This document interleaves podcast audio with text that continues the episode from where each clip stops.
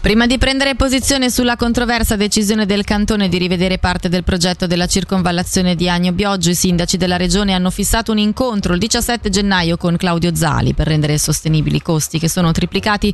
Si studiano alternative in particolare per il tratto interrato tra il vallone e lo scalo di Agno. Abbiamo chiesto al presidente della conferenza dei sindaci del Malcantone, Eolo Alberti, che cosa pensa dell'ipotesi di realizzare il collegamento in superficie. Non posso esprimermi ora perché non abbiamo ancora indicazioni come verrà fatto il tracciato. Aspettiamo di vedere che cosa ci eh, proporrà il Dipartimento di Territorio, fermo restando che dubito che in un solo mese arrivi con qualcosa di eh, definitivo. Vediamo e poi se del caso ci esprimiamo perché in questo momento trovo che sia prematuro.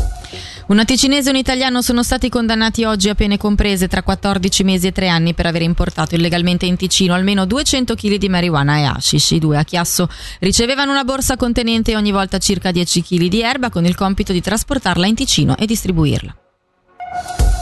Comunali 2024, il sindaco di Lavizzara Gabriele Dazio scioglie le riserve ai microfoni di Radio Ticino e dopo lunga riflessione si dice pronto per sollecitare un nuovo mandato. Fondamentalmente la mia è stata una decisione che ho dovuto veramente ben soppesare in quanto nell'ultimo quadriennio abbiamo avuto non poche difficoltà come municipio, però dopo questo periodo natalizio e di riflessione mi sono detto pronto ad affrontare una nuova sfida, questo soprattutto dovuto al fatto che abbiamo nel prossimo futuro dei progetti che verranno portati avanti, progetti veramente importanti che verranno realizzati in buona parte sul territorio del mio paese dove sono nato e cresciuto e quindi mi farebbe strano chiamarmi fuori.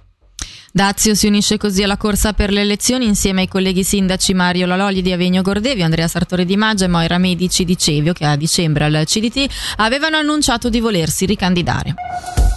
Rilasciate 38 concessioni a radio tv regionali fino al 2034, lo ha comunicato il direttore dell'UFCOM, l'Ufficio federale delle comunicazioni, Bernard Meissen. Per la Svizzera italiana ad ottenere un nuovo mandato sono Radio Ticino, Radio 3i e Teleticino.